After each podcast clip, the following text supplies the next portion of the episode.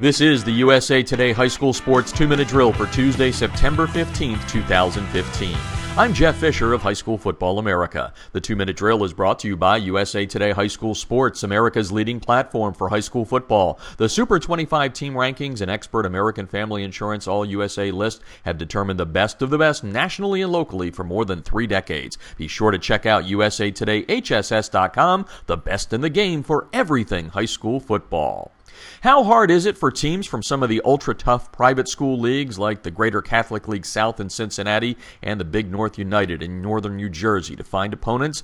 Well, take a look at this week's games in both leagues. First, longtime powers Don Bosco Prep from Jersey and Archbishop Moeller from Ohio will go head to head in the first of a home and home series for the two. Two of the other three teams in the GCL South play tough out of state opponents. St. X plays five time Indiana State champ Indianapolis Cathedral, and nationally ranked LaSalle plays unbeaten Christian Brothers from Tennessee, which will travel eight hours. Then there's a great in state matchup between Elder and St. Edward on Saturday. One of the weekend's marquee matchups is in New Jersey, where Bergen Catholic from the Big North United squares off with Florida's IMG Academy in a battle of nationally ranked teams. Paramus Catholic is at home for a game against a tough Gilman squad from Maryland.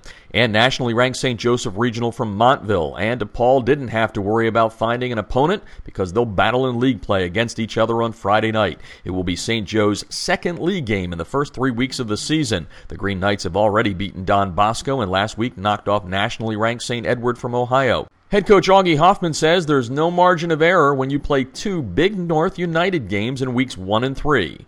Opening up the season with a Big North game that, of that magnitude was, was very, very strenuous.